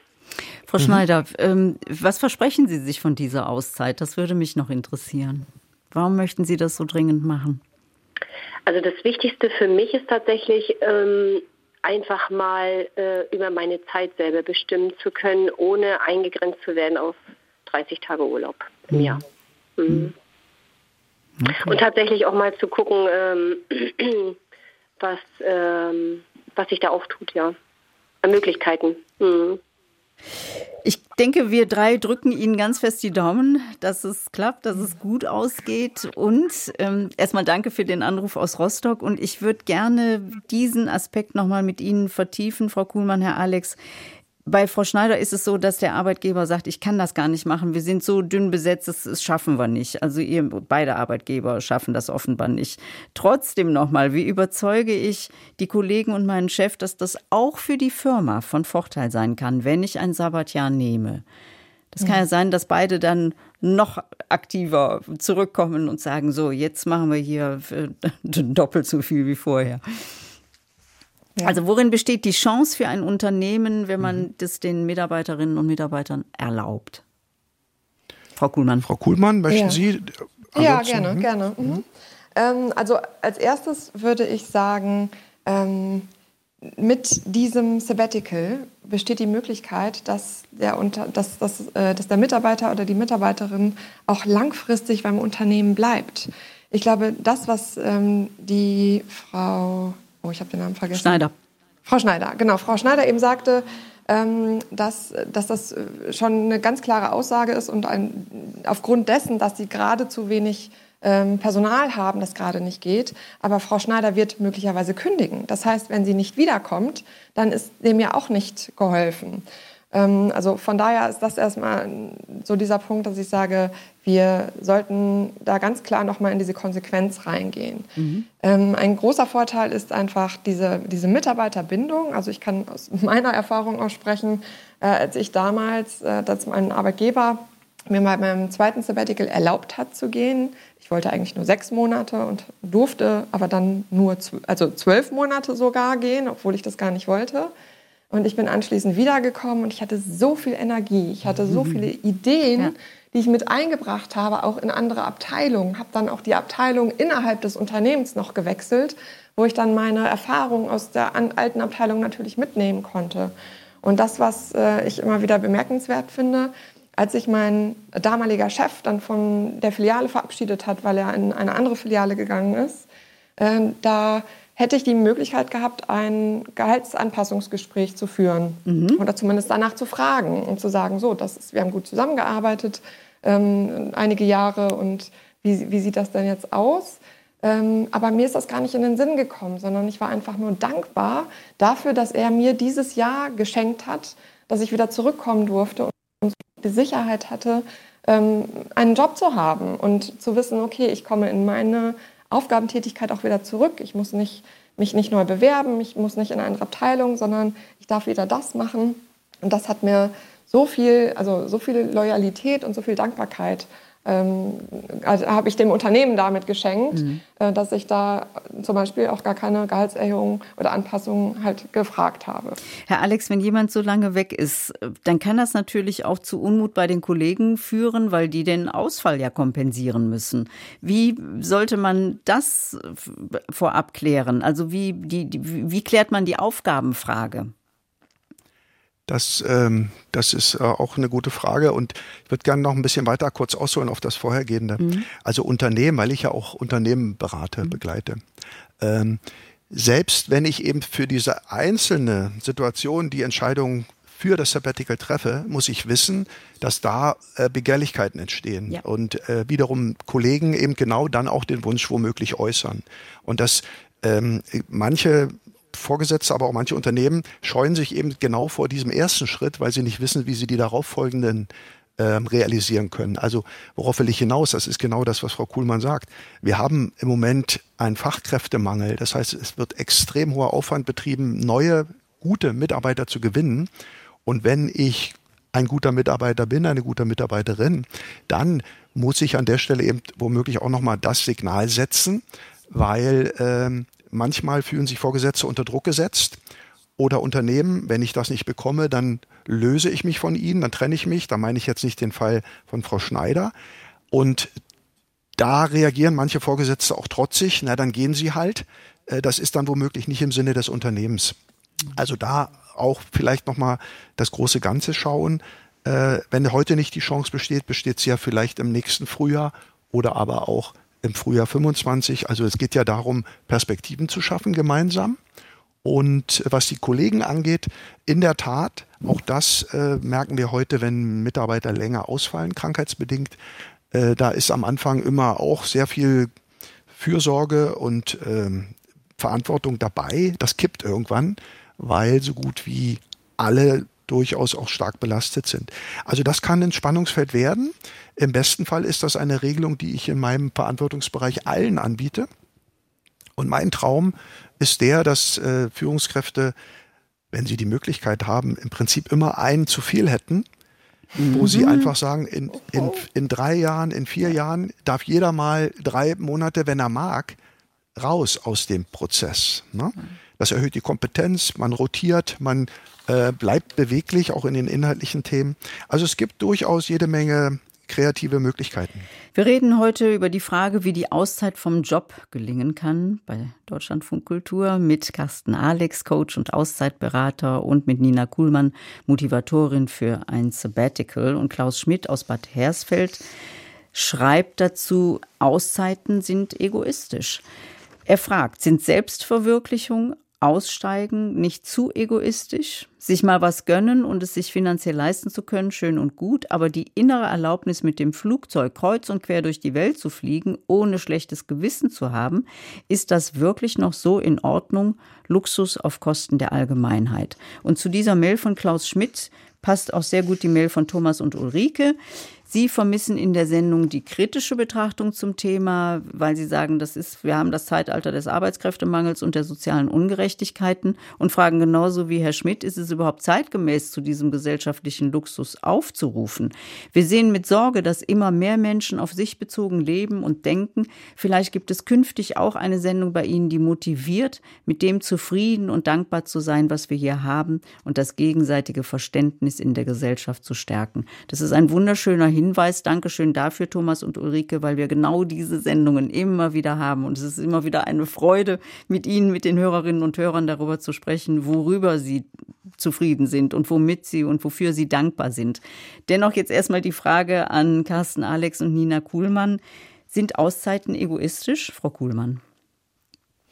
Nein, ganz klar. Das sehe ich nicht so. Denn ich glaube, man muss halt immer schauen, was, was steckt dann wirklich dahinter. Also nicht nicht jeder Mensch, auch wenn wir viel über Reisen gesprochen haben ähm, und äh, auch in, also meiner Erfahrung nach 70 Prozent circa äh, derjenigen, die ein Sabbatical umsetzen, die möchten reisen in ihrer Zeit, aber ich erlebe es bei meinen Kundinnen und Kunden immer mehr, dass sie diese Zeit nicht äh, auf Bali verbringen wollen, sondern vielleicht auch mit einem E-Bike durch Deutschland radelnd. Oder sie nutzen ihre Zeit, um ähm, zum Beispiel um einen neuen Job zu erlernen ähm, oder neue Prakt also Praktikum zu, zu umzusetzen und zu schauen, okay, ich habe jetzt 20 Jahre gearbeitet, aber dieser Job erfüllt mich einfach nicht und ich habe eigentlich ganz andere Fähigkeiten noch zusätzlich, die, die ich auch einfach mal ausprobieren möchte. Ähm, ich hatte vor fünf Monaten eine Kundin und die hat innerhalb von drei Monaten drei verschiedene Jobs ausprobiert. Sie hat Praktika gemacht und hat jetzt genau das gefunden, was, was, äh, was ihr, ihr Leben jetzt bereichert und äh, hat jetzt eine neue Ausbildung angefangen. Mhm. Also das heißt nicht, dass man grundsätzlich immer mit einmal um die Welt reisen muss und das mit dem Flugzeug und dann das Thema Nachhaltigkeit auch damit noch ähm, ja, größer wird oder, oder wichtiger wird. Das ähm, ja, mhm. es gibt auch andere Möglichkeiten. Mhm. Also es ist nicht gleich Sabbatical, gleich Weltreise. Ja. Herr Alex, Thomas und Ulrike sagen oder fragen, ist es überhaupt zeitgemäß, zu diesem gesellschaftlichen Luxus aufzurufen? Ich finde den Blick durchaus spannend und der ist auch mehr als berechtigt. Also wir rufen ja nicht allgemein auf, dass hier jeder äh, gerne dann auch in die Auszeit soll und muss und darf und kann. Äh, ich äh, habe durchaus einen anderen Blick, Frau Kuhlmann. Also es ist für mich ist immer auch ein bisschen Egoismus dabei, weil ich mir natürlich erlaube, also ich erlaube mir äh, einen Schritt, den sich andere nicht erlauben. Äh, die Frage ist eher, ähm, was kommt zurück, was zahle ich zurück ähm, in die Gesellschaft? Und ähm, gesunder Egoismus ist eben womöglich genau das, was vielen fehlt, um die innere Erlaubnis zu vollziehen. Weil es gibt auch jede Menge Menschen, die äh, erleben die Auszeit weniger als Luxus, sondern als dringende Notwendigkeit, mal wieder Abstand zu finden von ihrer Arbeit, von ihrem vielleicht auch Umfeld, in dem sie sich bewegen. Und wir hatten das vorhin gehört vom Herrn Sudbrack. Ähm, und der Abstand erzeugt auch wieder Nähe. Und da einfach auch nochmal äh, den, den, den Ball gerne zurückgespielt. ich erlebe gerade dann wieder die Dinge, die hier vielleicht aktuell als Selbstverständlichkeit erlebt werden, als besondere Dinge, als Luxus, nämlich Sicherheit, äh, gesundheitliche Versorgung oder, oder, oder. Mhm. Also, ähm, aber natürlich sind das Menschen, die sich diese Fragen stellen, äh, die haben das den Luxus, dass sie Zeit für diese Auseinandersetzung, die inhaltliche haben. Das ist wie mit dem Sport. Die, die ins Sportstudio gehen, das sind für gewöhnlich nicht die, die es bräuchten. Also äh, ich will mal sagen, da gibt es jede Menge, die zu Hause äh, auf der Couch liegen und die bräuchten eher mal Sport, die sich aber mit dem Thema nicht beschäftigen. Menschen, die sich mit dem Thema Auszeit beschäftigen, beschäftigen sich im besten Falle auch mit der Gesellschaft, mit sich. Und wenn ich zufriedener bin, dann hat auch mein Umfeld und die Gesellschaft was davon. Also mhm. das ist schon auch ein Payback. Andreas Heinrich hat einen Tipp für Payback. Er hat einen Tipp für ältere Menschen. Es gibt den Senioren-Experten-Service, der am Bundesentwicklungshilfeministerium angeschlossen ist und mit dem man sich mit 15 Jahren Berufserfahrung für Entwicklungshilfeprojekte bis zu sechs Wochen in aller Welt bewerben kann. Da werden die organisatorischen Belange geregelt. Das kann ich persönlich, sagt Andreas Heinrich, sehr empfehlen. Das ist kein Sabbatjahr, erfüllt aber vielleicht einen ähnlichen Zweck. Schön, da tut man dann was für andere in dieser Zeit. Am Telefon wartet Detlef Karlin aus Berlin. Guten Morgen, Herr Karlin. Ja, schönen guten Morgen. Hier ist der Herr Karlin. Hallo. Ja, also ich bin äh, dieses Jahr 60 Jahre alt geworden und vor zwei Jahren, Entschuldigung, reifte bei mir auch die Idee, äh, im 60., also wenn ich mein 60. Lebensjahr absolviert habe, mein Vierteljahr äh, aus dem Arbeitsleben rauszugehen. Ne? Und das habe ich auch gut vorbereitet, es hat alles funktioniert. Und äh, es war von März bis äh, Juli war ich jetzt, äh, sag ich mal, hatte ich äh, einen Freiblock, den ich gut genutzt habe. Ich wollte bloß einen Aspekt noch sagen. Mhm. Wir hatten angefangen mit meiner Frau eine Fernreise in Nepal-Bhutan. Und äh, nach drei Wochen kam er wieder und ich hatte eine ziemlich böse Entzündung im Arm, sodass ich das, was ich danach machen konnte, eigentlich nicht so um, äh, sich nicht so umsetzen ließ. Und äh, ich würde bloß sagen, das ist nicht wie beim Urlaub, ne? wenn man halt krank wird, äh, dann kann man das nicht verlängern, äh, sondern das ist dann halt so. Und für mich war es jetzt nicht, nicht so schlimm, weil ich gesagt habe, diese Reise in Bhutan, äh, Nepal, hat natürlich so viele Eindrücke hinterlassen, wo ich jetzt eigentlich Zeit hatte, äh, weil ich halt nicht das nächste Projekt angehen konnte, diese nochmal in Ruhe aufzuarbeiten. Also man muss dann einfach auch aus das, was einem denn widerfährt, äh, das Positive rausziehen. Das wollte ich eigentlich nochmal sagen. Ja. Also, dass man eben auch krank werden kann, während mhm. man unterwegs ist und äh, das auch mit im Blick haben sollte. Das gehört vielleicht auch, Frau Kuhlmann, ja. zu den Fragen, die wir am Anfang geklärt haben. Da ging es ja darum, wie soll man sich eigentlich vorbereiten auf so eine Reise? Und ich finde, das ist ein wichtiger Hinweis von Herrn Karlin, auch darüber nachzudenken, dass man möglicherweise krank wird. Frau ja, Kuhlmann. absolut. Das, das, ist, ähm, das ist natürlich immer möglich. Also ganz egal, wo man in der Welt unterwegs ist oder aber auch, ob man zu Hause bleibt. Äh, das ist äh, immer ein Risiko. Aber nichtsdestotrotz, wenn man, ähm, ich glaube, es, es, finden sich dann immer Lösungen. Also ne, auch mir zum Beispiel ist, äh, ich hatte eine Herzmuskelentzündung in Argentinien weil ich äh, eine, eine Erkältung verschleppt habe und ja, ich habe irgendwie drei, vier Stunden auf einen Arzttermin oder ich habe da gesessen und, und gewartet, aber zusammen mit allen anderen Argentiniern. Ähm, und das hat aber trotzdem, also ich bin gut behandelt worden und mhm. Ähm, ich habe eine Krankenversicherung und mir kann eigentlich nichts passieren. Ähm, und ich glaube, da, da, hilft es auch einfach, sich erstens gut abzusichern und zweitens dann zu gucken, okay, man, wie lebt man jetzt von Tag zu Tag? Und die Menschen, die man in der Regel um sich herum hat, ganz egal, wo man sich aufhält, die unterstützen einen so sehr, weil sie genau wissen, wenn ich in dieser Situation wäre, dann würde man mir auch helfen. Mhm. Und das ist etwas, was ich gelernt habe, dass man, wenn man auf Reisen unterwegs ist, dass es immer eine Person gibt, die einen zur Seite steht, obwohl man sie vielleicht eine Stunde vorher noch gar nicht kannte. Und das ist wie eine große Familie. Herr Kahn, äh, ja, Herr Kahn, ja, Herr Alex.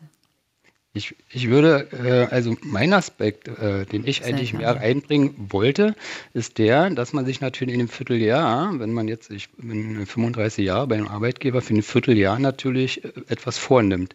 Ne? Und wenn man dann krank wird und das, was man sich vorgenommen hat, nicht umsetzen kann, dann könnte eine Enttäuschung daraus erwachsen. Das ist eigentlich mehr der Punkt, den ich da, sage ich mal, im Fokus stellen wollte. Ne? Und äh, da muss man halt auch flexibel sein, dass man sagen, das kann passieren. Und da muss man halt auch äh, so flexibel sein, äh, sage ich mal, damit auch klar zu kommen und nicht enttäuscht zu sein. Das wollte ich eigentlich mehr sagen. Und Sie waren auch nicht enttäuscht. Sie sind ja. damit klargekommen.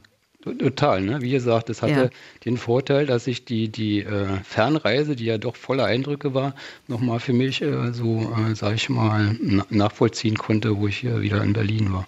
Herr Karlin, die Nina Kuhlmann ist, nennt sich Motivatorin, also nicht Moti, sondern Motivatorin. Würden Sie sagen, es braucht in der Tat Mut, um eine Auszeit zu nehmen? Brauchten Sie Mut, um ein Vierteljahr mal rauszugehen?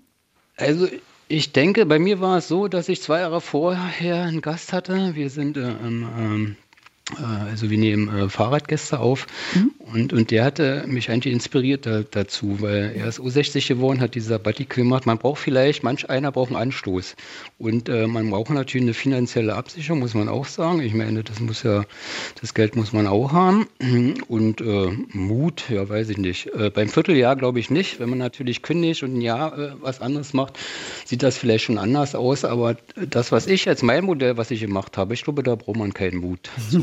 Danke, dass Sie uns von dem Modell erzählt haben. Und wir gehen von Berlin nach Zerbst zu Dagmar Helfritsch. Schönen guten Morgen, Frau Helfritsch.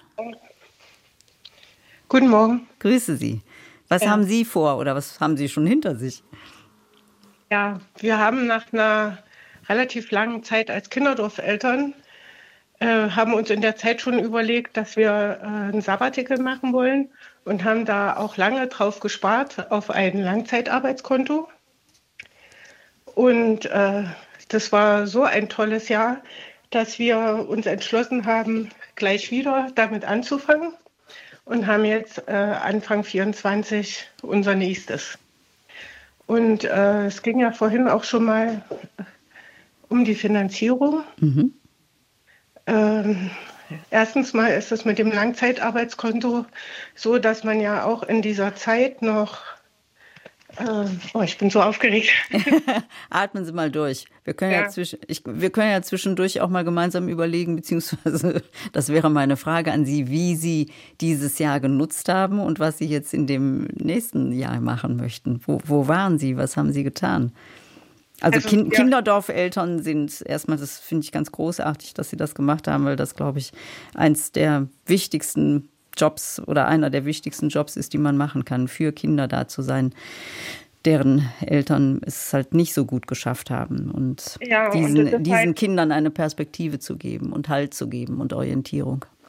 Ja, und wir haben, äh, äh, wir haben das so gemacht, dass äh, dass wir die Zeit genutzt haben, bis dann alle raus waren. Mhm.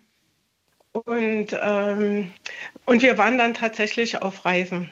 Äh, wir haben äh, uns dann aber überlegt, dass wir A, nicht so viele Punkte anlaufen wollen. Also es war nicht die Idee, sozusagen in einem Jahr die ganze, die ganze Welt zu schaffen, sondern ähm, sich in bestimmten Regionen einfach länger aufzuhalten und das auch zu, genießen zu können. Und welche Regionen waren das bei Ihnen? Also wir waren in Vietnam, mhm. in Neuseeland, Australien und auf der, auf der Rückreise nochmal in Bali. Mhm. Und äh, unterwegs haben wir versucht, äh, ähm, zu arbeiten oder mitzuhelfen, würde ich jetzt fast nennen. Und wir haben ähm, erst versucht sozusagen über Work und Travel, aber dafür waren wir damals schon zu alt. ähm, und äh, haben dann aber eine andere Möglichkeit gefunden über Workaway. Da, ähm, das ist ein, eine Plattform, so, äh, wo man sich anmelden kann und kann praktisch ähm, Gastgeber suchen, die auf, auf der Plattform schon beschrieben haben, was sie praktisch äh, von einem erwarten. Und dann kann man praktisch für Kost und Logis, also in den meisten Fällen für Kost und Logis, sozusagen mit denen leben. Ah ja. Und, Aber und dann, eben denen auch zur Hand gehen und ein bisschen mitarbeiten. Ja, meistens ist das so ein halber Tag, also vier bis fünf Stunden am Tag, äh, fünf Tage die Woche. Also das ist in den meisten Fällen so. Und was haben Sie da gemacht? Ähm, wir haben eine Olivenernte in Italien. Ach, Sie, äh, sehen Sie, in Italien habe ich, das habe ich noch vergessen. ja, ähm, haben wir äh, in Italien äh, bei der Olivenernte geholfen. Mhm. Äh, in Vietnam äh, war ähm, das leider nicht möglich. Da, da, hätte, da hätte man sehr gut sein müssen in Fremdsprachen. Mhm. Und dann waren wir noch in Australien, haben auf einer äh, geholfen und bei Renovierungen äh, haben Privatleute, die haben ihre Häuser renoviert und da haben wir geholfen.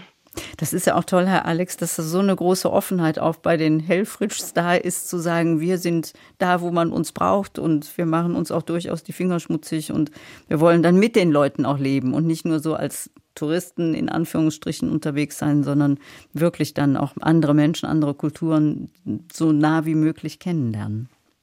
Der Vorteil ist natürlich auch, dass äh, die Gastgeber äh, sehr motiviert sind, mhm. einem wirklich die schönsten Ecken in ihrer Gegend zu zeigen mhm. und man mhm. viel Input kriegt über das Land, dass man als, wo man als Tourist, äh, das kriegt man einfach nicht mit. Genau. Herr Alex, was ja. geht Ihnen durch den Kopf? Na, ich musste auch so an meine Zeit damals denken. Ja. Also eben genau durch diese Gastfreundschaft oder auch durch diese Unterstützung, die man auch von den wirklich Ärmsten der Armen erfährt, die hat mir damals meine eigene Begrenztheit deutlich gemacht. Und ähm, weil ich hier natürlich auch in meinem Kosmos lebe und mittlerweile ja sowieso, es sind ja auch ein paar Tage her, es, man, also ich distanziere mich natürlich, ne, man, ich entfremde mich immer wieder, auch wenn ich immer wieder, auch durch solche Momente wie heute, mich wieder annähere. Ne? Aber ähm, genau, also es ist wirklich nicht, es ist für gewöhnlich, Achtung, für gewöhnlich ist es nicht das Geld, oder auch nicht die Zeit.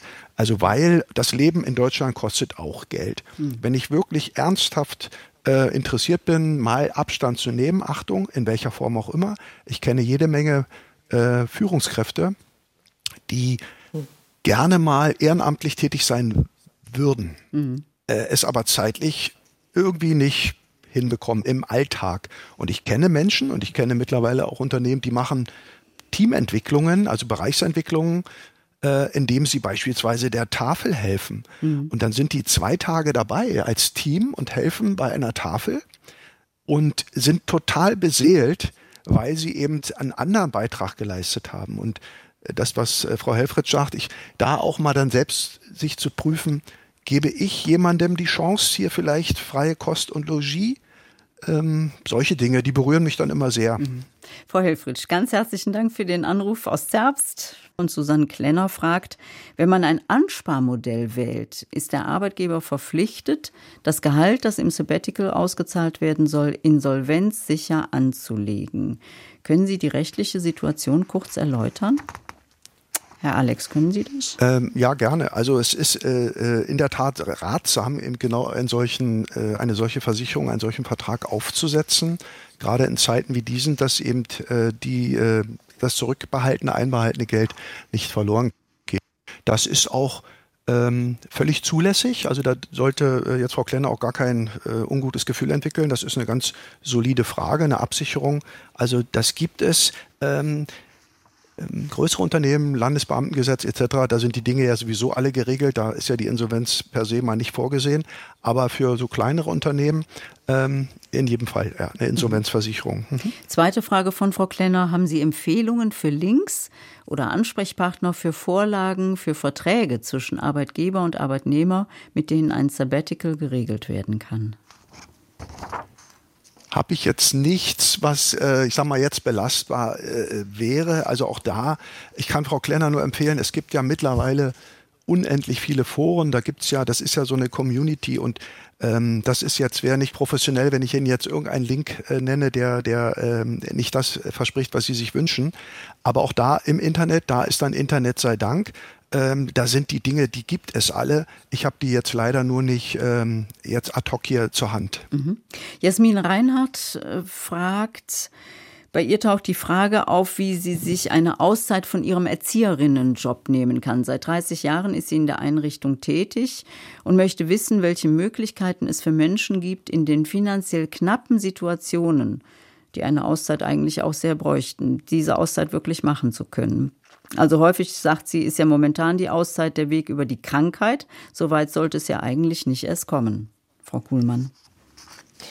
Ja, in der Tat. Also das ist äh, leider oftmals der Fall, dass Menschen, die ja, viel arbeiten, die äh, immer mehr Leistung, äh, wo immer mehr Leistung erwartet wird aufgrund der Schnelligkeit und des digitalen Lebens, was wir alle so haben, dass man dann auch irgendwann sagt, okay, man braucht mal eine Pause, weil sonst geht es auf die Gesundheit. Und dafür kann ich auch immer nur sagen, ein, ein Sabbatical muss nicht immer eine Reise bedeuten, sondern es kann auch sein, dass es darum geht, die Gesundheit wieder instand zu setzen, dass man erst gar nicht in einen, in einen Burnout fällt, dass, dass man gar nicht dann dem Arbeitgeber auf der Tasche liegt, indem man krankgeschrieben wird, sondern dass man sich halt früh genug Gedanken macht und schaut, okay, was ist notwendig, um wieder in die volle Kraft zu kommen. Und dann kann ein Sabbatical auch zur, zur Burnout-Prävention dann dienen. Aber wenn man finanziell, so wie Jasmin Reinhardt, kaum über die Runden kommt und kaum Geld für Rücklagen übrig hat, dann wird es natürlich schwierig. Also wie kann man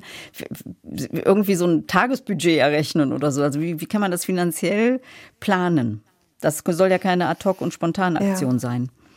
Also man kann tatsächlich auch mit dem Sabbatical sparen, indem man in Länder reist, ähm, die, wo man wesentlich günstigere Lebenshaltungskosten hat als in Deutschland. Also wenn ich sehe, wie hoch die Mieten mittlerweile sind und dann mir Länder raussuche, je nachdem, wo man natürlich auch hinreisen möchte, ähm, dann hat man durchaus die Möglichkeit, ähm, Geld damit zu sparen, weil man weniger Lebenshaltungskosten in den entsprechenden Ländern hat, indem man dann aber auch die Wohnung zum Beispiel oder das Haus untervermietet auch das ist natürlich nochmal so eine Hürde, was aber durchaus umsetzbar ist, weil man ja das Ziel dahinter verfolgt, einfach eine Auszeit zu nehmen. Und mhm. dann kann man bis zur, bis zur Hälfte des Leben, der Lebenshaltungskosten, die man sonst in Deutschland ausgibt, dann auch einsparen. Und somit in Bolivien zum Beispiel ähm, oder in Südostasien gibt es auch viele Länder, die, wo man sehr, sehr, sehr, sehr günstig unterwegs sein kann, auch trotz Inflation und all dem, wie sich die Kosten entwickelt haben. Sabine Brinkmann ruft uns an aus Berlin. Guten Morgen, Frau Brinkmann. Guten Morgen an die Runde. Ja, ich wollte eigentlich äh, kurz erzählen, dass ich also auch ein Sabbatical geplant hatte vor ein paar Jahren, dann länger überlegt habe, wie ich es mache. Und ich habe das Glück, dass ich jetzt nur ein fünf Jahre Sabbatical machen kann, also ein Fünftel weniger Geld und dafür ein Jahr dann frei und fünf Jahre lang. Wow. Und dann habe ich überlegt, was mache ich? Und dann habe ich, wollte ich was ganz Tolles machen, um das auch gut zu nutzen. Und habe ich mir jetzt ein, letztes Jahr einen kleinen Bus gekauft und den nehme ich mit nächstes Jahr nach Amerika, USA und da fahre ich dann ein Jahr alleine darum. Und das ist mein Plan. Jetzt muss ich mal gucken, wie ich das alles dann hinbekomme. Wie, wie bekommen Sie es denn hin? Was haben Sie alles schon dafür getan, damit das klappt? Jetzt erstmal das Visum, war das erste. Und dann äh, habe ich jetzt ein Transportunternehmen gefunden, weil das, der Wagen muss mit dem Transportschiff dann rüber nach Baltimore gebracht werden. Genau, das ist jetzt das Erste. Und dann natürlich müssen die ganzen Formalitäten dann noch und auch zum Beispiel die Stromanschlüsse in dem Wagen und das ja. ist alles nochmal überprüft werden, wie, weil die einen anderen Strom haben da in den USA. Genau. Das ist jetzt schon ganz konkret die Reise, Frau Brinkmann. Was waren die Reisevorbereitungen? Also zum Beispiel mit dem Arbeitgeber oder sind Sie selbstständig? Das ich bin Lehrerin. Oh, okay. Habe ich wirklich das Glück, dass ich das recht schnell genehmigt bekommen habe. Das ist für Beamte, Herr, äh, Herr Alex, leichter, ne? Also weil die äh, ein, ein ein Recht in Anführungsstrichen auf ein Sabbatjahr zwar auch nicht haben, aber es ist, ist sehr viel einfacher geregelt, richtig? Ja, also der Beamte hat, äh, hat sogar das Recht, also ah, ja. ähm, wenn er verbeamtet ist. Ähm, das kann er auch geltend machen. Dann müssen wir die Frage, wie bringst du es jetzt dann auch äh, zu viel Spannung rein ins System, mhm. wenn es nicht gehen würde. Mhm. Aber das Beispiel von Frau Brinkmann, das ist auch äh, so, so Paradebeispiel. Ne? Also lange im Voraus planen, einen Arbeitgeber haben, der da auch äh, dem zustimmt und dann ein, eine vernünftige Zeit Leiste aufzustellen. Und in fünf Jahren, äh, und jetzt Frau Brinkmann ein Jahr äh, Respekt, Sie machen mich neidisch. ja, also ich bin auch ein bisschen aufgeregt, allerdings auch jetzt schon. Wie, wie war so die Reaktion der Kollegen im Team? Was haben die gesagt, als Sie? Ach, die mal, also finden sie eigentlich alles alle toll. Und Sabbatical ist, ist bei uns auch, das nehmen viele. Mhm. Also das ist jetzt gar nicht so ungewöhnlich. Da bin ich auch dadurch auf die Idee gekommen. Es muss gar nicht ja, Alex, äh, zwingend sein, dass man, dass man Single ist, sondern es geht auch als Familie, aber geht es als Single leichter? Ich meine, wenn, wenn du kleine Kinder hast, geht es wahrscheinlich nicht so gut, oder? Kann man auch als Familie ein Sabbatical nehmen? Herr Alex. Also auch da gibt es äh, jede Menge guter Beispiele, mutiger Beispiele. Also wenn solange die Kinder nicht in der, in der Schule sind, keine Schulpflicht besteht, ist das durchaus äh, üblich. Und selbst äh, Familien mit äh, schulpflichtigen Kindern äh, die unterrichten ihre Kinder dann zum Teil auch, auch unterwegs. Also der Mehrwert für eine Familie, für Familien, die das auch schon gemacht haben, der ist nicht in Worte zu fassen, äh, auch für die Kinder selbst. Ähm, ich habe die Erfahrung gemacht, aber da sind wir wieder beim Reisen, aber ich glaube, das ist auch, wenn ich hier vor Ort bleiben würde. Alleine bin ich zwangsläufig auf Kommunikation, Sozialisation angewiesen. Das heißt, ich komme ganz anders in Kontakt mit anderen Während ich zu zweit, egal in welchem Team, mit Partner oder Freund, ähm, es immer dann eine mehr oder weniger geschlossene Einheit ist, ich werde auch weniger oft angesprochen. Also ich kann nur empfehlen, äh, und ich habe mit meiner Frau aktuell, wir haben auch die Vereinbarung, ich darf noch mal vier Monate los und darf auch alleine los. Auf Wissen nur wann. Frau Brinkmann, wie geht's Ihnen? Also ich höre raus, Sie machen es alleine oder habe ich falsch Ja, gemacht? ich mache es ja. alleine. Okay. Also ich habe eine Freundin erstmal in New York und dann habe ich ja, Möglichkeiten, auch Leute zu treffen. Also ich schätze mal, dass das äh, gut ist für mich so.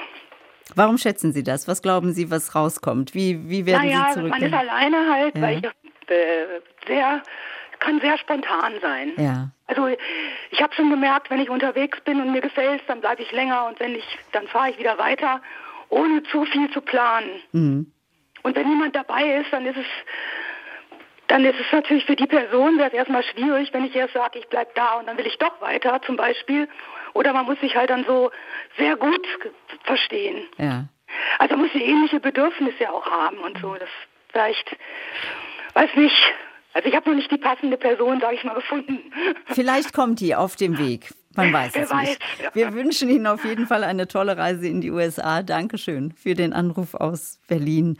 Und ähm, tschüss, Frau Kuhlmann. Ähm, ich, ich höre so raus, bei vielen, die jetzt auch angerufen haben oder uns geschrieben mhm. haben, so ein, so ein blinder Aktionismus, der führt überhaupt nicht zum Erfolg. Also man muss das wirklich alles gut vorher planen. Und ja. ich denke so, ähm, kann es auch helfen, wenn man einfach mal so kleine Etappen festlegt, um sich selbst nicht zu überfordern, dass man sagt, also ich bin auch dann mit kleinen Erfolgen zufrieden.